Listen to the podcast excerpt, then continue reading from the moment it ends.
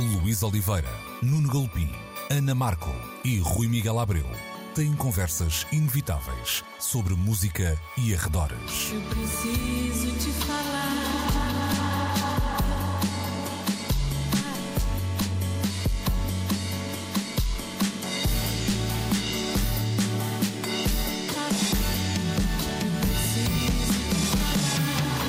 Agora na Antena 3. Precisamos de falar. Ora, bom dia, bom uh, domingo a todos. Estamos aqui para mais um Precisamos de Falar, desta feita comigo, Ana Marco, a liderar aqui a conversa e um, mandando severamente nos obedientes, nos obedientes Rui Miguel Abreu e Nuno Galopim. Spá! Nós, nós os dois já fomos, já fomos para aquela última fila das carteiras da sala para podermos fazer os disparates. Exato. Não, não, não conseguem competir comigo. Sabem que eu sou boa a lançar o caos. E vamos falar muito de caos ao longo verdade. do, do episódio de hoje, do Precisamos de Falar. Se calhar, eh, vamos começar por, eh, cronologicamente, e por falar em coisas bonitas e positivas. Um, e por isso eh, abrimos este programa com referência eh, ao documentário Summer of Soul, que acaba de estrear no Disney Plus. Uh, e que fala de um festival. O filme é realizado pelo Questlove, tem essa particularidade, uh, que teve acesso a um- todo um arquivo uh, de imagens que me parece magnífico. Ainda não vi o filme, uh, mas estive a estudar o assunto. um, e que fala de um festival que muita gente, e na verdade a história, a história uh, oficial, que é como quem diz a história mais branca, uh, ignorou durante todo este tempo e, e estamos a falar de uma espécie de Woodstock, aliás, contemporâneo, absolutamente contemporâneo do Woodstock, mas da cultura negra americana. Uh, quem quer começar por se chegar à frente para nos falar que um, festival era este e o que é que se passou de épico e de realmente histórico e porque é que ficou esquecido? Deixa-me só fazer um, um disclaimer. Nós já, já falámos um bocadinho aqui sobre o que era este, este festival. Uhum. Ah, não vimos ainda foi o filme, porque estamos a gravar precisamente na véspera em que Exatamente. o filme estreia até nós. Exatamente. Nós já abordámos um pouco aqui há uns tempos o que era eh, este festival e como ele foi encontrado. Mesmo assim, acho que na semana em que ele chega aos ecrãs, vale a pena lembrar um pouco a história. Acho que deixo essas palavras para o Rui. Ah, mas ah, acho que vamos ter de voltar a ele na próxima semana com o filme Acho que sim. finalmente visto. Uhum, uhum. Fazer o rescaldo já com mais Exatamente. propriedade. Mas eh, pronto, interessa referir porque só esta particularidade não é, já torna o objeto interessante e é um bom teaser também para quem nos está a ouvir e também como nós ainda não viu. Uh, Rui, queres chegar então à frente Sim, para sim, contar a sim, história deste sim. festival? Uh, sabes que uh, já todos fomos confrontados com aquele velho aforismo em relação à história, que a história é escrita pelos vencedores, a, história é escrita por quem domina, Um, e, e há um debate amplo na, na sociedade contemporânea um, que começa a questionar isso mesmo. Quer dizer, não há uma história, há muitas histórias uh, e nem todas um, foram contadas porque nem todas um, aconteceram a quem estava em posições de poder para o poder fazer. Um, e, e hoje começa-se a falar da, da, da história das migrações e dos migrantes, das histórias dos- das minorias, das histórias dos oprimidos, hum, das histórias dos vencidos pela vida, pela economia, pelas guerras, por uma série de coisas que até hoje eram, eram histórias. hum, mudas, não é? Histórias em silêncio, histórias que, que ninguém escutava porque ninguém as contava. Ah, e nós podemos aplicar esse, essa noção, essa ideia, exatamente hum, a, a isto. Eu acho que ah, a historiografia pop oficial foi sendo permeável hum, a uma série de casos que eram quase sempre tratados como exceções, não é? Hum, o Marvin Gaye no, no- no- final dos anos 60 e no início dos anos 70, o, o, o Michael Jackson no arranque dos anos 80. Eh, Era quase sempre aquele um, caso totémico que simbolizava, ok, nós precisamos de arranjar aqui um representante de algo maior, ficas tu agora nesta década e ficas tu naquela, etc. Um, mas havia uma uh, sempre a sustentar a subida dessas figuras com maior expressão, havia sempre, obviamente, uma cena uh, muito mais ampla, muito mais vasta. Um, e esta descoberta destas imagens que o Questlove teve a oportunidade de tratar vem revelar isso mesmo. Como é que uh, 50 anos envolvidos continua a haver uh, estes recantos da história, lá está, pouco uhum. iluminados, que são praticamente segredos um, que nós achamos que nunca aconteceram porque nunca foram relatados. Uh, e, e, isso em si só já é profundamente admirável. Um, por outro lado, acho que há aqui uma outra história no meio disto tudo, que é uh, a importância que a Soul teve para definir uh, caminhos para a canção pop moderna. E hoje em dia isso é uh, claríssimo. Quer dizer, quando nós pensamos em fenómenos com muitas aspas à volta, brancos, da Amy Winehouse à Adele, eh, nós temos que pensar no que é que são as raízes daquele tipo de canção e daquele tipo de expressão que vem da soul. Oh, oh, e a soul não era só Aretha Franklin, não é? Nem era só Marvin Gaye ou Curtis Mayfield. Havia uma multidão de talentos incríveis. E este festival lança luz exatamente sobre isso. Sobre uma cultura que era fechada porque, na altura, era praticamente consumida pela América Negra, à procura dos seus símbolos em plena era do movimento do, dos direitos civis. Um, e 50 anos depois, ainda estamos a, a, a, escrever páginas de uma história que nós nem sabíamos que existia. E eu acho que isso é incrível. Estou ansiosíssimo para ver uhum, este filme. Uhum. Acho que estamos todos. E há histórias engraçadas a contar à volta do filme, antes até de, de vermos, porque para já a dimensão que este festival levantou, 300 mil espectadores, é claro que distribuídos em seis fins de semana, num espaço que então se chamava uh, Mount Morris Park, não vão procurar no Google Maps, porque hoje chama-se Mount Gravy Park, mas ali, ali está, estamos no coração do Harlem. Houve uma equipa de televisão que de facto esteve a acompanhar os cinco primeiros dos seis fins de semana. E porquê é que eles não estavam lá no sexto?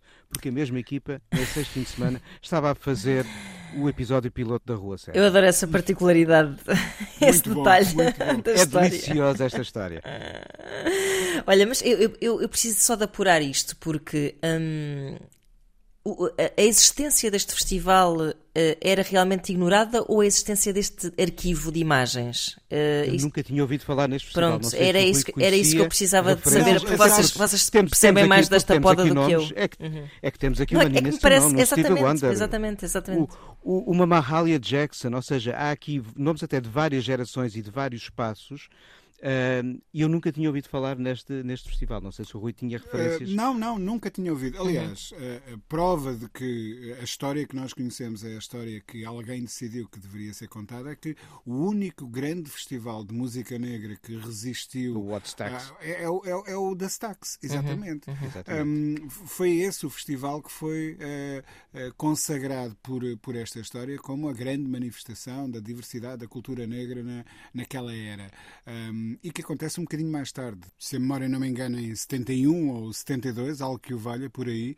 Um, e, portanto, eh, é apenas esse o grande símbolo da cultura musical negra em, em cima dos palcos que a historiografia moderna guardou. Um, mas nós sabemos que o Harlem tinha sido sempre um safe space para, para essa mesma cultura negra desde o início do século XX. E, portanto, aquele festival acontecia quase dentro de muros, dentro de uma comunidade, e pouco terá passado cá para fora. Mas, felizmente, essas imagens resistiram, mesmo que o sexto dia tenha sido sacrificado para o arranque de uma outra marca histórica chamada Rua Sésamo. Ainda bem que isso aconteceu. Um, e, e, agora podermos, estes anos todos, um, viajar no tempo, não é? embarcar numa autêntica máquina do tempo e recuar uh, até essa consagração, ou essa sagração, talvez seja essa a melhor palavra, um, de, desse canto negro e dessa, de, de, desse ondular, desse groove negro que na altura marcava a música popular e que tão influenciado era por, pelas questões associadas ao direito, ao, à luta pelos, pelos direitos civis, uhum. uh, em que boa parte dessa comunidade estava empenhada.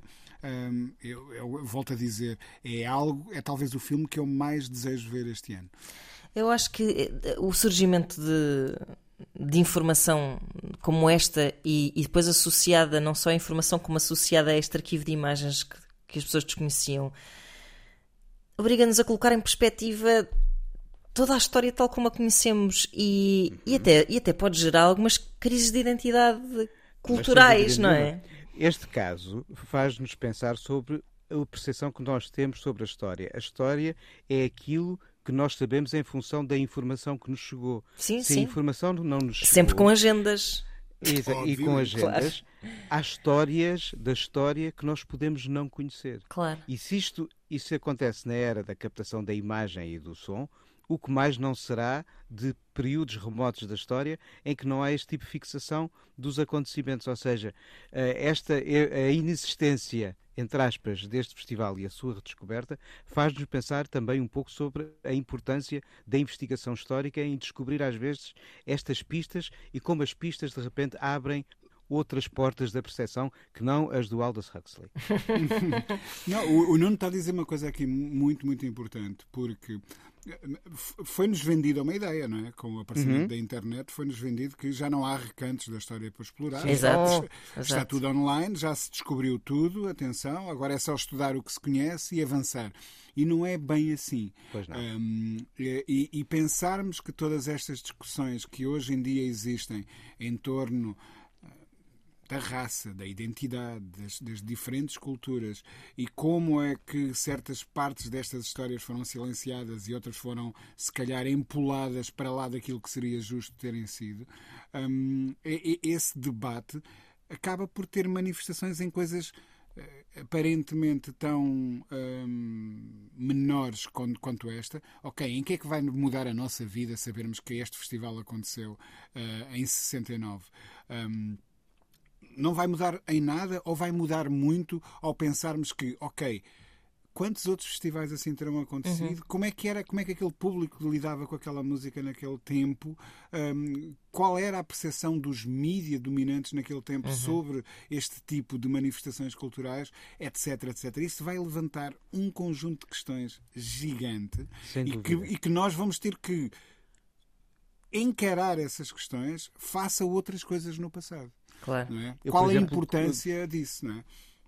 Eu, eu, eu, questiono como é que o Village Voice, que é um jornal com uma existência fulcral no, no retrato cultural uhum. da, da, e o vivencial urbano de Nova York, apesar de sediado cá mais abaixo, umas valentes ruas cá mais abaixo em Manhattan, no Greenwich Village, mas que tinha desde sempre uma tabela de música a qual chamava Paz and Jop, juntando uhum. sempre os universos do jazz e da pop, ou seja, este festival estaria claramente em sintonia claro. com os gostos de quem escrevia no Village Voice. Como é que isto escapa ao Village Voice? Que eu acho que já existiria nesta altura. Ou posso estar errado, não sei. Oh, oh, oh Nuno, tu acabaste, uma vez mais, como o rapaz inteligente que és, de levantar outra questão bastante pertinente. Eu, eu recentemente uh, escrevi uma pequena evocação do restaurante que o Bana teve em Lisboa e que foi prim a primeira porta aberta à, à, cultura africana na capital no pós-25 de Abril. O restaurante abriu em 75, o Monte Cara, ali bem perto de, de, do Rato, na rua do Sol ao Rato.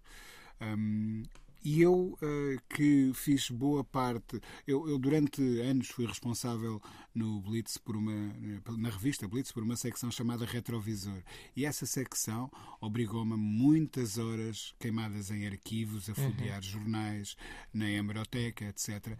E eu não me lembro, a minha memória não guarda um, uma única página de jornal devotada um, à música que todas as noites acontecia naquele espaço. Ora e bem. aquele era o claro, espaço onde o Tito Paris, a Cesária Évora, os grandes da música de Cabo Verde, passavam uh, de uma forma cotidiana e tocavam regularmente.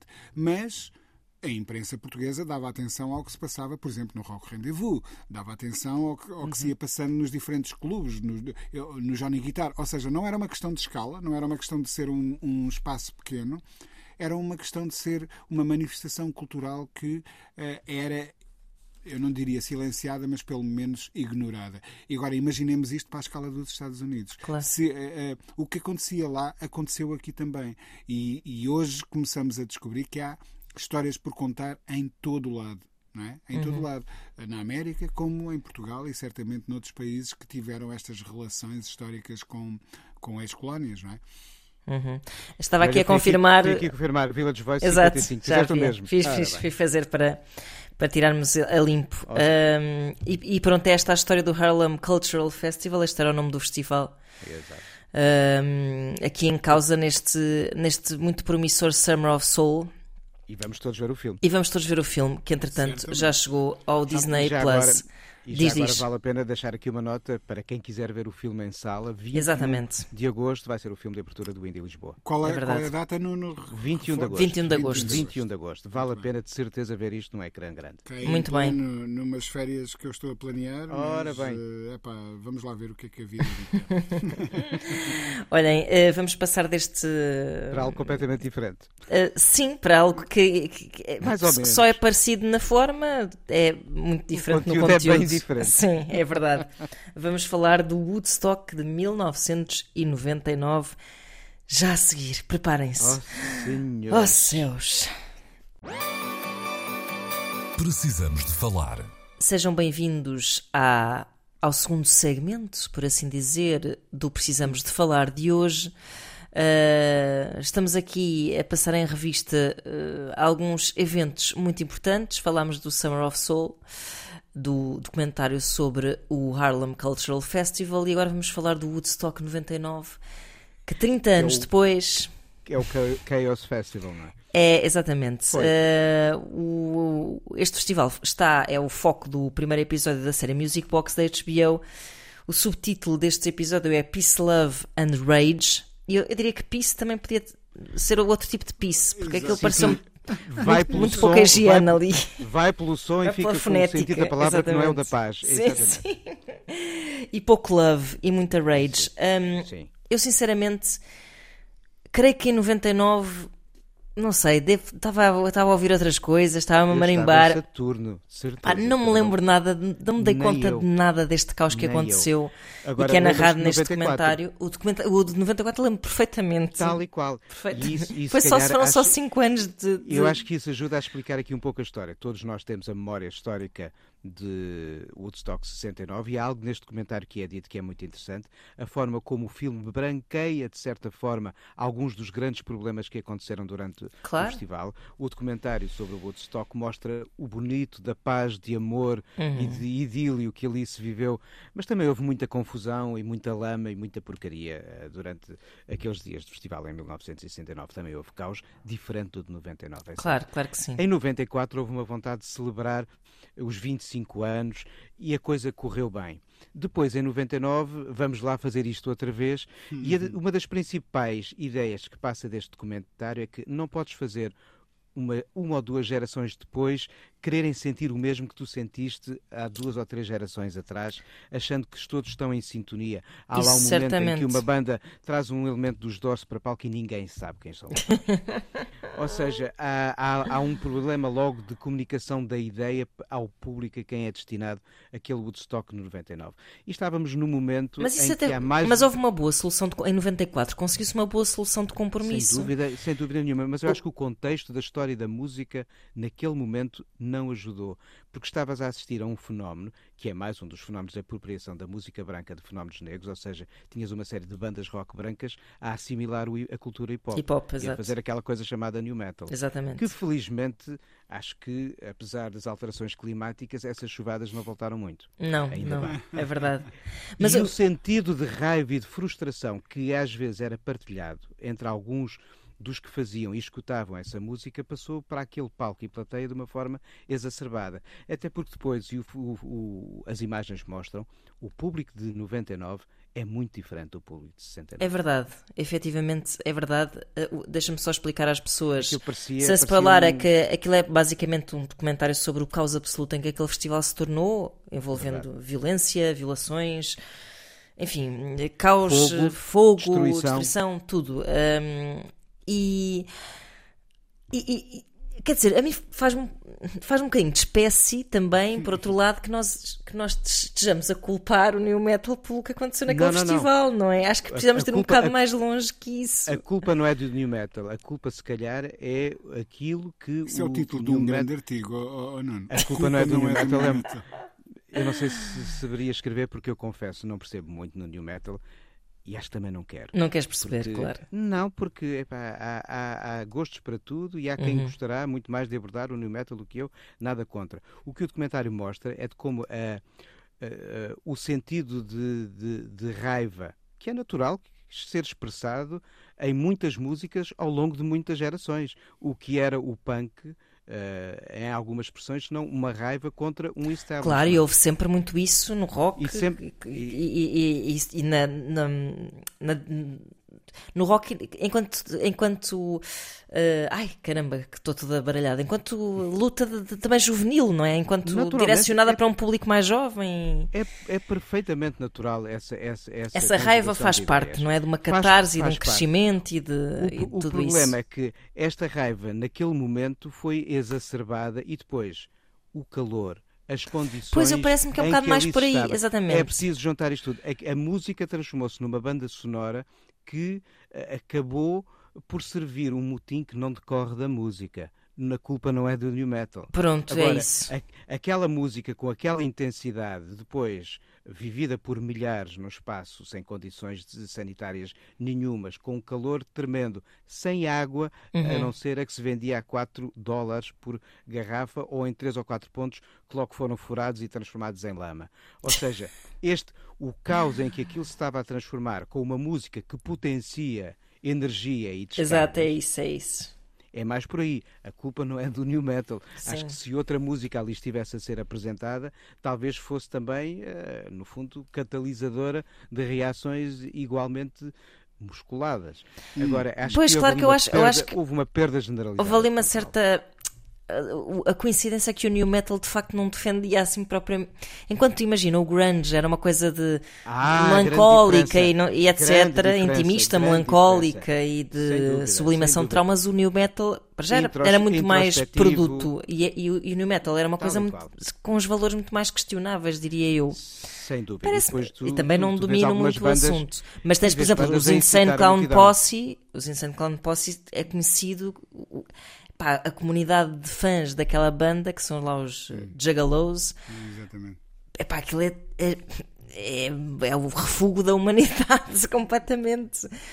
Eh, É o white trailer- trash, sim, sim, sim, trash, sim, sim. eh, Aliás, uma documentário- manifestação cultural máxima. é? sim, O, absolutamente. docu- o- o documentário, a dada altura, estabelece uma interessante de- eh, contraste entre o que tinha sido ah, o grunge e os valores que tinham sido levantados e Pronto. como as pessoas viviam de novo uma relação com o rock, as pessoas, os mais jovens, Uhum. viviam uma relação ah, com o rock de uma forma entusiasmada, mas pensando noutras coisas. Basta lembrar, por exemplo, o texto que o Kurt Cobain escreve, escreve na capa do Incesticide, claro. deixando logo claro que pessoas que defendam esta, esta ou aquelas ideias que não têm a ver com a nossa maneira de estar no mundo, nem sequer comprem o meu disco. Uhum, uhum. Ou seja, e, e de repente há algo completamente diferente a, a subir àqueles palcos, já há bandas interessantes a passar por ali também, mas sobretudo o que há é um descontrole entre a plateia vastíssima, mas também a organização. E é delicioso ver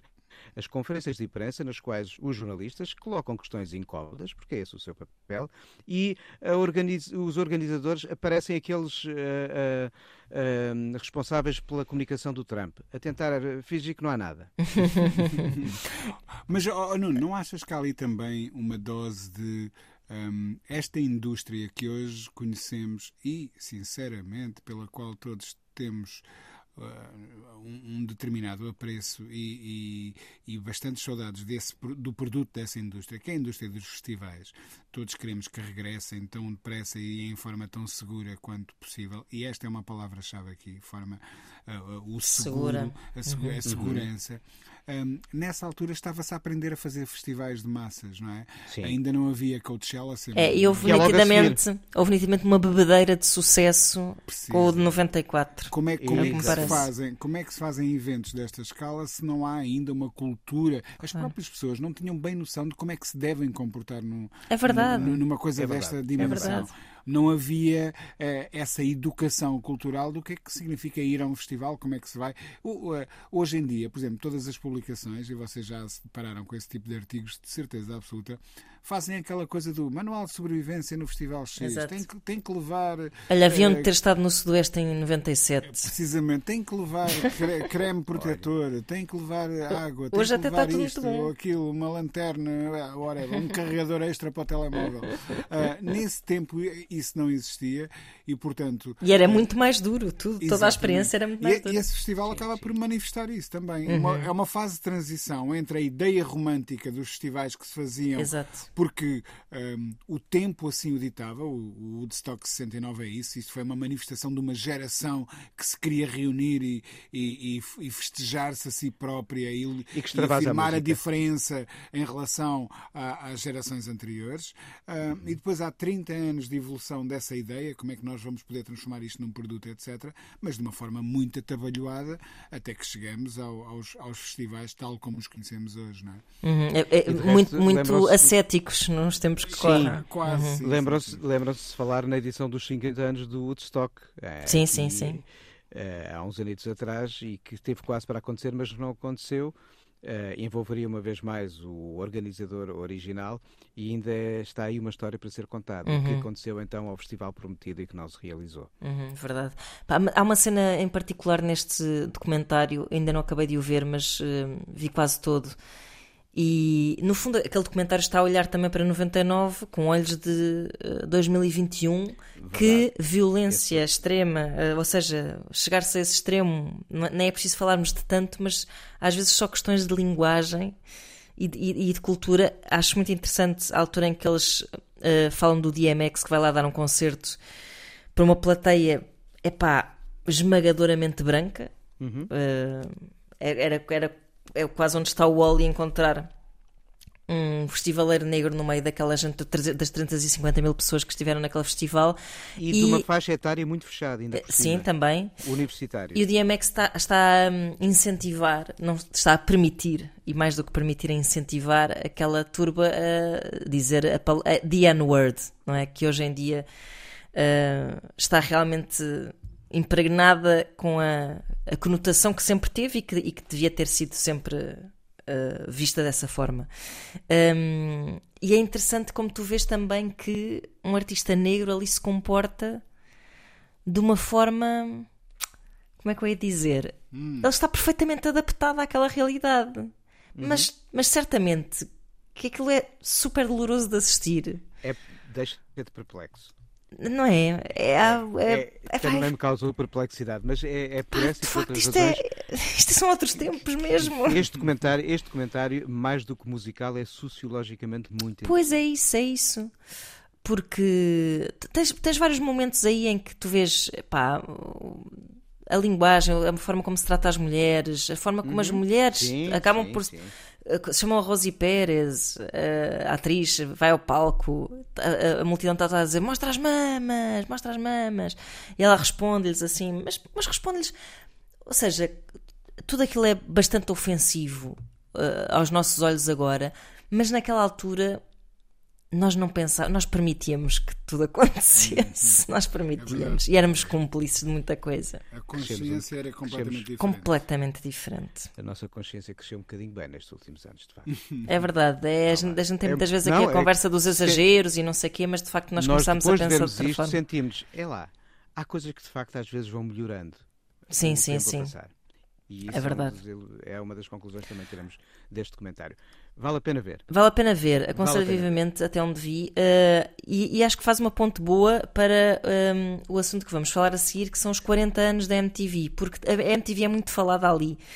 Eu nem tinha a noção, isto também é interessante, Ah, é interessante essa ligação da, da cisão, uh, Uhum. e isto ainda a propósito do Woodstock 99, da cisão que havia entre a música pop, pop, juvenil, as, as? Britneys, os Backstreet Boys e não sei o quê. E o indie que não era nada. Aquele new metal, aquilo para mim, para mim na- em Portugal em 99, tinha 20, 20 anos. hum, aquilo para mim era o mainstream, o new metal. Não, não, havia, não fazia ideia de que estava a haver era- guerras entre miúdos. O indie era os Neutral Milk Hotel naquela altura. Pronto, lá está, É não é? Não- sim, e, não- e- e eles falam ali de uma cisão um bocado. de- É da MTV ter começado a ser odiada por ser muito o- pop, porque começou a, a dirigir-se a um É- público-alvo mais jovem A também. MTV tem um papel fundamental na instituição enquanto fenómeno dos nomes que vêm do grunge. E uma geração que cresce com essa identidade da Pois é. MTV, de repente ressente-se com o facto de, na reta final dos 90, a MTV passar a ser a estação das boy bands e da Britney. Claro. ou seja, da irmã mais nova, que é a expressão que é usada no documentário. E esse confronto faz com que sejam literalmente apedrejados Sim, sim. os jornalistas da MTV Pá, nos espaços incrível. onde eles estavam a fazer a cobertura e às tantas vão-se embora por razões de segurança. Pois, pois é, pá, é incrível. Bom, mas realmente isto dá-nos uma boa deixa É para, para falarmos dos 40 anos da MTV, porque de facto é- a MTV fo- foram muitas MTVs. E Rui, se calhar chamo-te para, para, para, para começares tu por falar disto. Uh, traz as tuas próprias memórias da tua própria vivência. Hoje em dia são MTV, são reality shows e pouco mais. Como é que chegamos a este ponto? Que é Music Television. Até, até nos esquecemos que é Music Television. Sim, acho que o papel da MTV acabou por ser eh, esvaziado. Nós, nós ligámos a MTV para ver videoclipes novos e esse, eh, essa missão passou a estar entregue ao YouTube, nitidamente. Um, e a MTV, eh, eu percebo que tenha que ter, tenha que ter encontrado um novo caminho para a sua programação, mas não percebo é como é que se continua a chamar Music Television. Eh, um, poderia chamar-se outra coisa. Michórdia. É, exato, poderia Michórdia ter reinventado o logo, ter reinventado o nome, etc. E, e de certeza que isso não lhe teria ficado mal. Agora, a cultura visual com que ainda hoje vivemos, o, o facto de haver uma geração de artistas que se quer exprimir através dessa, ahm, dessa invenção moderna chamada videoclip, um, isso deve-se tudo à, à MTV, sem a menor sombra de dúvida. Um, e há bocado, logo no início, falávamos uh, do silêncio que a historiografia pop um, contemporânea uh, sempre devotou a uma série de coisas da música negra e, e podemos falar da MTV em relação a isso. Um, a MTV uh, é uh, a primeira estação Uh, que começa a dar algum espaço, mas muito pouco ao início, a artistas negros, como, em primeiro lugar, o Michael Jackson, pouco tempo depois, um, os Run DMC, e depois o Prince, E o Prince. e por aí adiante, um, mas que são artistas vanguardistas no sentido em que entendem, ok, temos aqui um novo canal, com novas regras, novos códigos, como é que nós vamos fazer isso funcionar a nosso favor um, e inventam uma nova linguagem para, para a cultura pop, uma, uma linguagem visual, obviamente. Um, e que, se vocês repararem, diverge completamente daquilo que era a música, vá lá, à falta de melhor termo, branca de, de, de, desse mesmo, dessa mesma época. No início, uh, em meados dos anos 80, estamos em plena era do air metal e, e o discurso visual dos, dos Motley Crue da vida e dos Guns N' Roses um bocadinho mais tarde é completamente diferente do, do, do dos artistas que eu já citei, do Michael Jackson, do Bad, do, do, do Thriller, etc.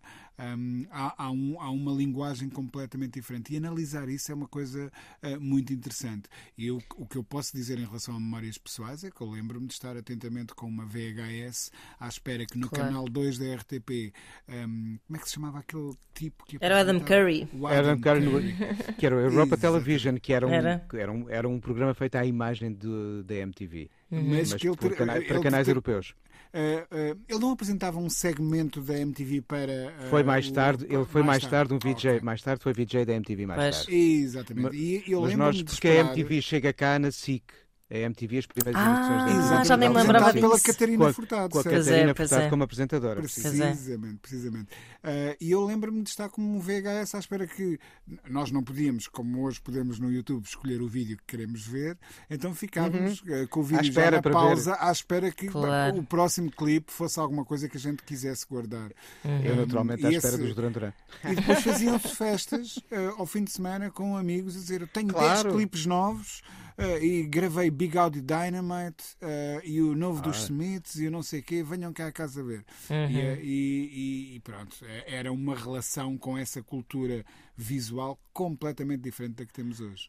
É Olha, eu falei dos Duran Duran não foi por acaso, ah, porque a MTV é também porta de entrada de uma segunda invasão britânica no mercado norte-americano por uma Verdade. razão muito simples. O domínio da arte de trabalhar o teledisco, o vídeo musical, como quisermos chamar, estava já mais desenvolvido no Reino Unido do que nos Estados Unidos, quando a MTV eh, começa a fazer emissões eh, a 1 de agosto de 1981. Basta lembrar, por exemplo, o trabalho com que, a partir de certa altura, os Beatles desaparecem dos palcos, mas criam pequenos filmes para apresentar as suas novas canções. Na década de 70, com muita regularidade, os Queen ou David Bowie criaram primeiros telediscos, ainda longe de se imaginar que haveria canais eh, vocacionados para os apresentar. Eram muitas vezes usados para colmatar ausências no Top of the Pops ou noutro tipo de programações. E quando chegamos a- ao início da década de 80, há um know-how eh, junto da indústria pop britânica com ah, uma capacidade de manobra, de criação de narrativas e de imagens e de manipulação de imagens bem mais eh, avançado do que aquele que vemos nos primeiros telediscos americanos eh, que habitam a primeira hora de programação da MTV, por exemplo. O primeiro teledisco que eles passam é o Video Kill the Radio Star dos Buggles. Exato. Por um lado, por causa daquele tom profético da canção, que dava a entender que tudo ia passar a acontecer na televisão. E atenção, que não foi bem assim, porque ainda cá estamos a fazer muito e bom trabalho na rádio. Ah, mas aquele teledisco ah, já tinha qualquer coisa para além de uma performance.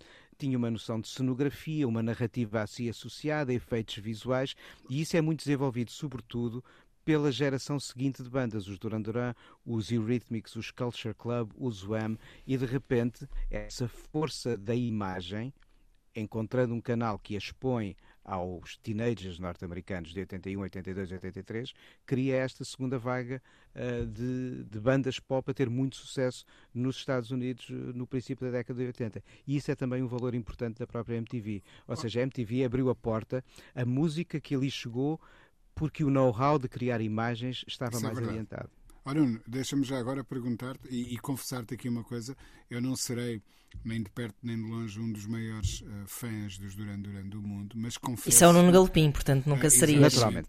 Confesso-me admirador dos vídeos, do Girls on Film ao, ao Rio, do Wild Boys, que eu achava aquilo incrível. Era uma versão condensada do Mad Max ou algo que o valha. Sim, sim, sim. Um, e- eles sempre tiveram uma linguagem visual ah, absolutamente elegante, ah, conforme com, com, com a época, ah, muito sofisticada e, e, de facto o Nuno tem razão quando dizia que se calhar neste ponto, e, e podemos recuar até ao, ao- aos Queen e ao Bohemian Rhapsody, etc.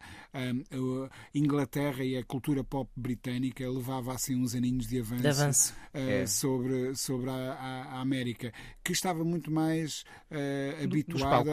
Aos palcos. Era, uh, todos os programas, todos os talk shows tinham um palco por onde os artistas iam Exatamente. passando e normalmente uh, esse era o tipo de impacto visual que era reservado aos artistas, era o momento de palco. Uh, imaginar narrativas, linguagens visuais, iluminação, eh, cenografia, etc., para as canções, era um- foi uma ciência, digamos assim, uma arte eh, que, que só começou a ser desenvolvida um bocadinho mais tarde e a MTV, a MTV aí, claro, foi decisiva, não é? Claro. E depois, o e que é que depois, claro, os, aconteceu? americanos, os, os americanos depois deram rapidamente Ah, resposta. claro que sim. Tens do John Landis a fazer o vídeo incrível para o thriller Uhum. aos primeiros telediscos da Madonna.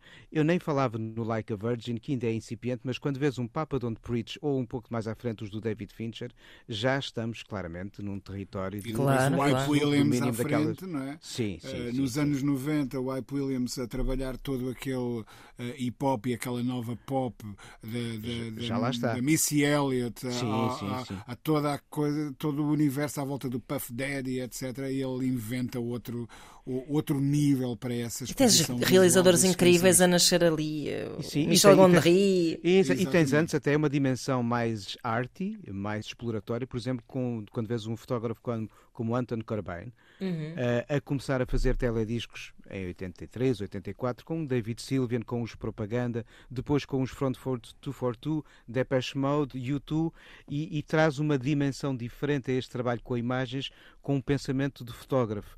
De repente o teledisco e até para grande público aceita esta ideia de ser eh, esteticamente desafiante. E isso é muito interessante. A história do teledisco eh, merecia, merecia, se calhar, eh, ser mais falada aqui. É verdade. E depois aconteceu o quê? Internet? Porquê que, a- porquê que a MTV Pois, mudou completamente o seu rumo? Ou seja, a eu por acaso acho que isto é para a internet, a mudança é- de rumo.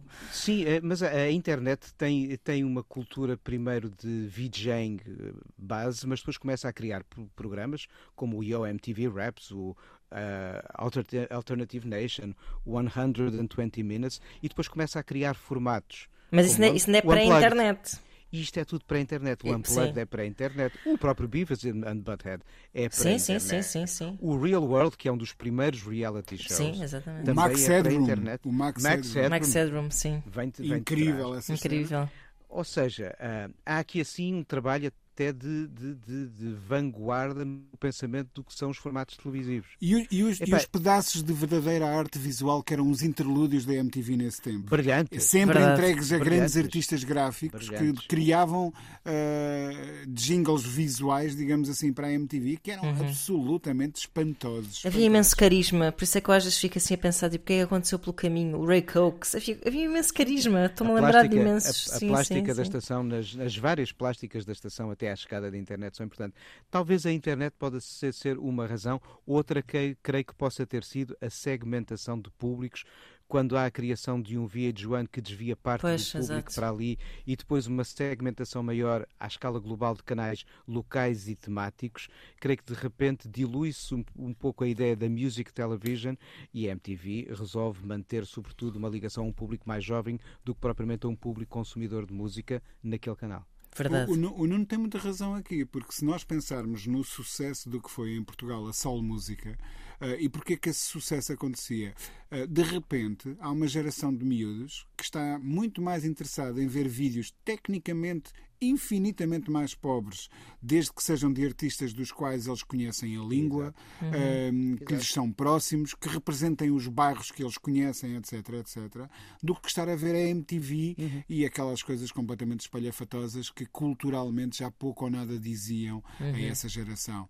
Um, e de repente assistimos ao, ao- ao- a MTV em tempos teria sido uma proposta dominante eh, e quase monopolizadora no sentido que não, não tinha alternativa, mas de repente todos os países passam a, ser, a ter os seus canais musicais eh, que hum, dão espaço aos artistas locais, é isso que os diferencia e isso se calhar começa a esvaziar o poder da MTV, sem dúvida. Sim, é- a MTV define uma linguagem, mas depois ela cresce e multiplica-se em função das culturas locais. E esse peso acaba por ser sempre mais importante. Mas depois não deixa de ser curioso que nos próprios Estados Unidos, a terra-mãe de tudo isto, aí é a disseminação por vários canais temáticos que acaba, se calhar, por diluir também o, o efeito do que era a MTV. Uhum. E há decisões, há decisões editoriais que certamente encaminharam o canal Claro. no sentido de manutenção de, eh, se calhar, um, um volume de negócio Ah, que isso, lhe isso, permita isso de certeza que foi por aí. E provavelmente as opções editoriais atuais da MTV norte-americana são satisfatórias, senão o canal se calhar teria já mudado. Teria, Pois, sim. provavelmente sim. Talvez sim. Bom, vamos mudar de assunto eh, para fechar este programa. Já a seguir vamos falar de Carolina Deslandes. Vejam bem. Precisamos de falar. E cá estamos para a terceira parte. Eu já perdi a contar as partes, mas acho que é a terceira. É a terceira parte eh, do, do Precisamos de Falar de hoje.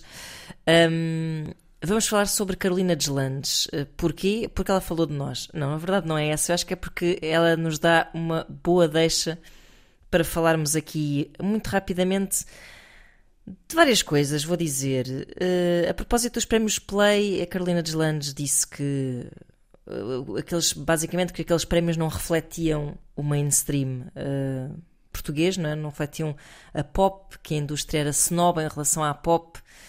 Um, e eu gostava de saber se vocês concordam com isto ou não.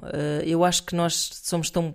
Temos um país tão pequeno que falar de, de mainstream de indie é assim quase aberrante, uh, no sentido em que, claro que em todo lado cada um tem os seus canais, não é? Cada um tem a sua dimensão de exposição. Não sei muito bem o que é que a Carolina queria dizer com isto, se não sei se, se, se, todos devem ter direito a estar em todo lado, se não sei, digam-me vocês. Uh, Rui, traduz-me os, uh... os Grammys têm 102 categorias e fica sempre tudo satisfeito. Pronto, não é?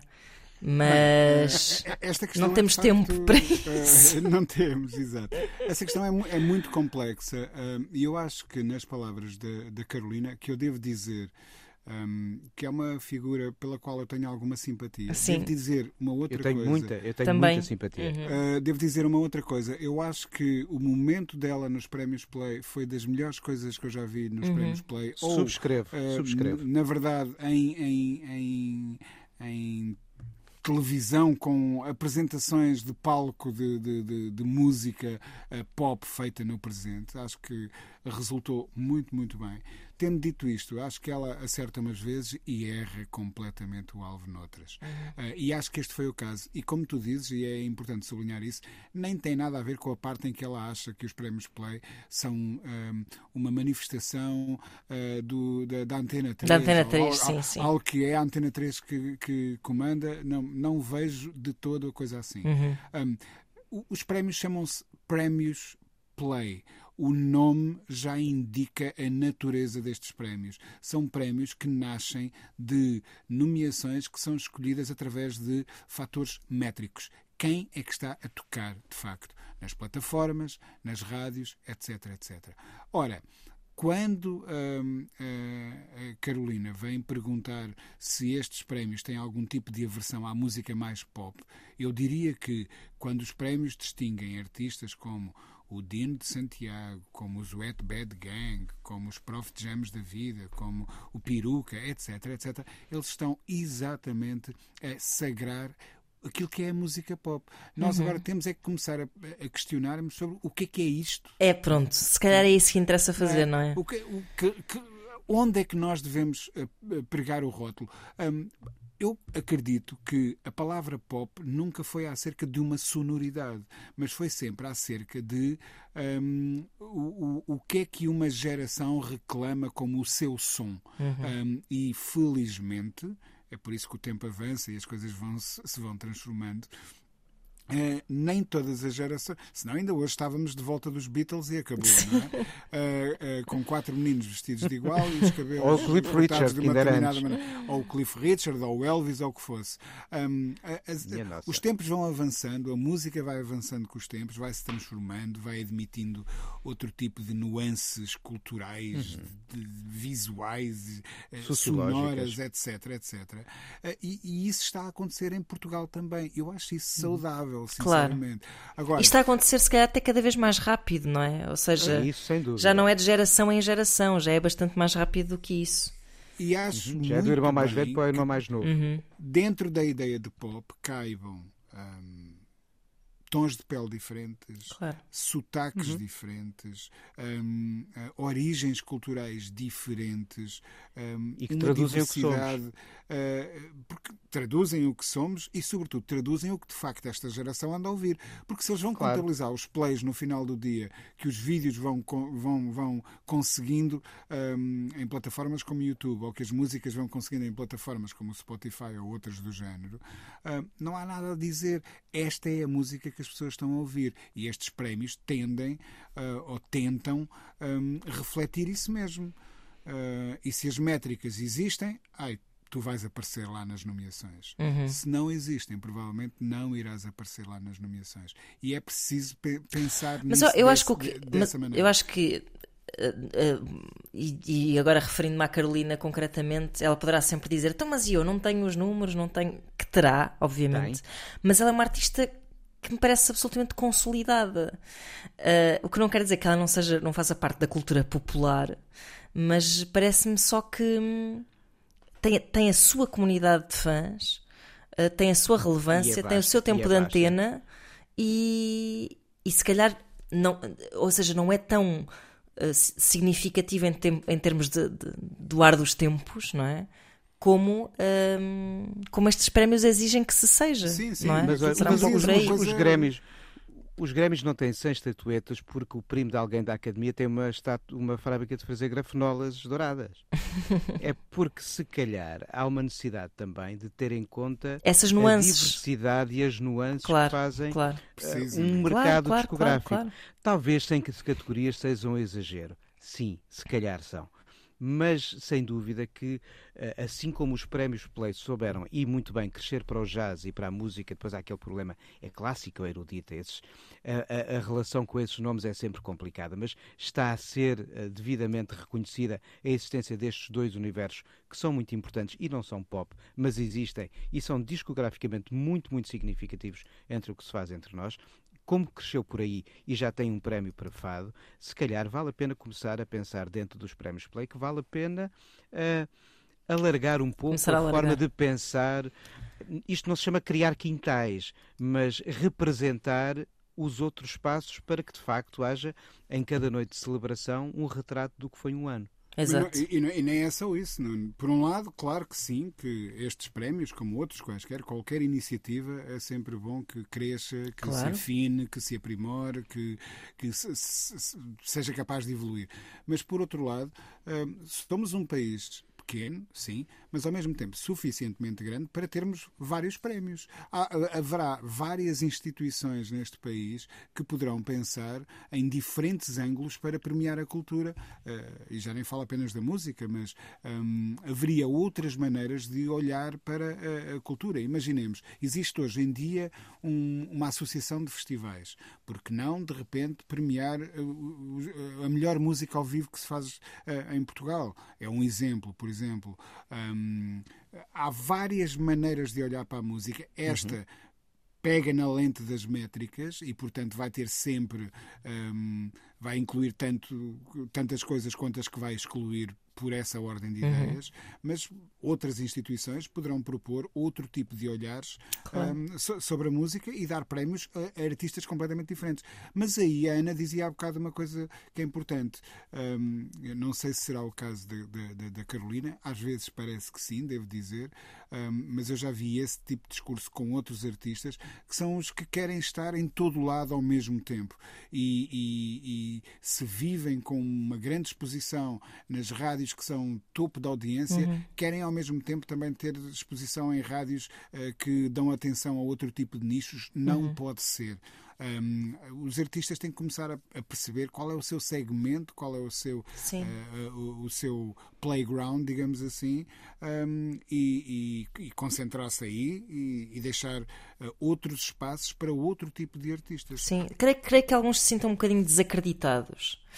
Uh, mas é isso, eu acho que isto são, são segmentos, disseste a palavra certa, tanto são os seus segmentos dos artistas, como são também os segmentos das rádios, não é? Que, que, que, que, que são, que, são, que, são definidos, não é? Não, são, não é tipo toda a gente tem direito a todo som, há, há playlists, há curadoria, há, há linhas Sim, editoriais. Há... Muito concretamente em relação à Antena 3, já vi artistas a reclamarem por espaço na Antena 3 uhum. que eu acho que não faz sentido nenhum. Claro.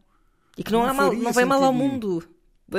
Exato, Epá, não, não faz mal ao mundo dizer isto. sim, sim, sim, sim, não faz mal. E, e, não é uma exclusão, isto é uma escolha de incluir coisas, Exatamente. não é uma escolha de excluir coisas. Por muitas questões que eu lanço à forma como são pensados os prémios Play e as suas nomeações, e ficávamos aqui assim umas várias emissões a discutir isso.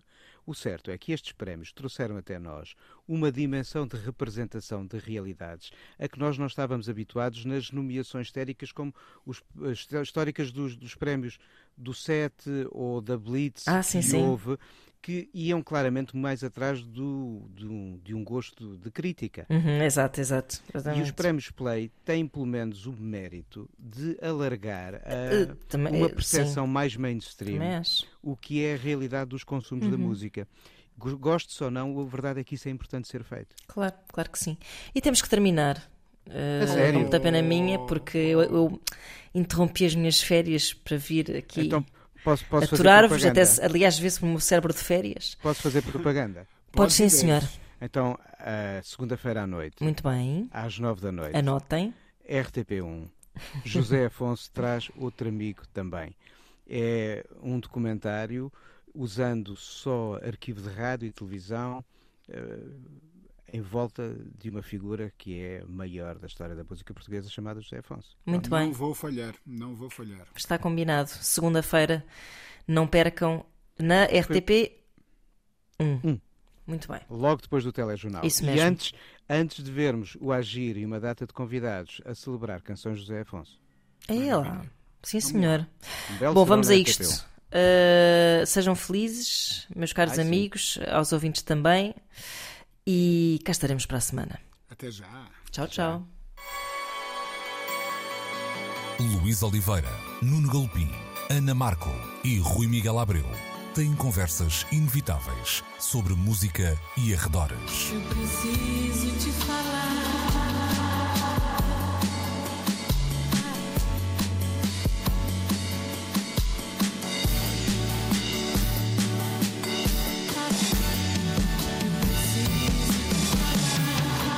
Agora na Antena 3. Precisamos de falar.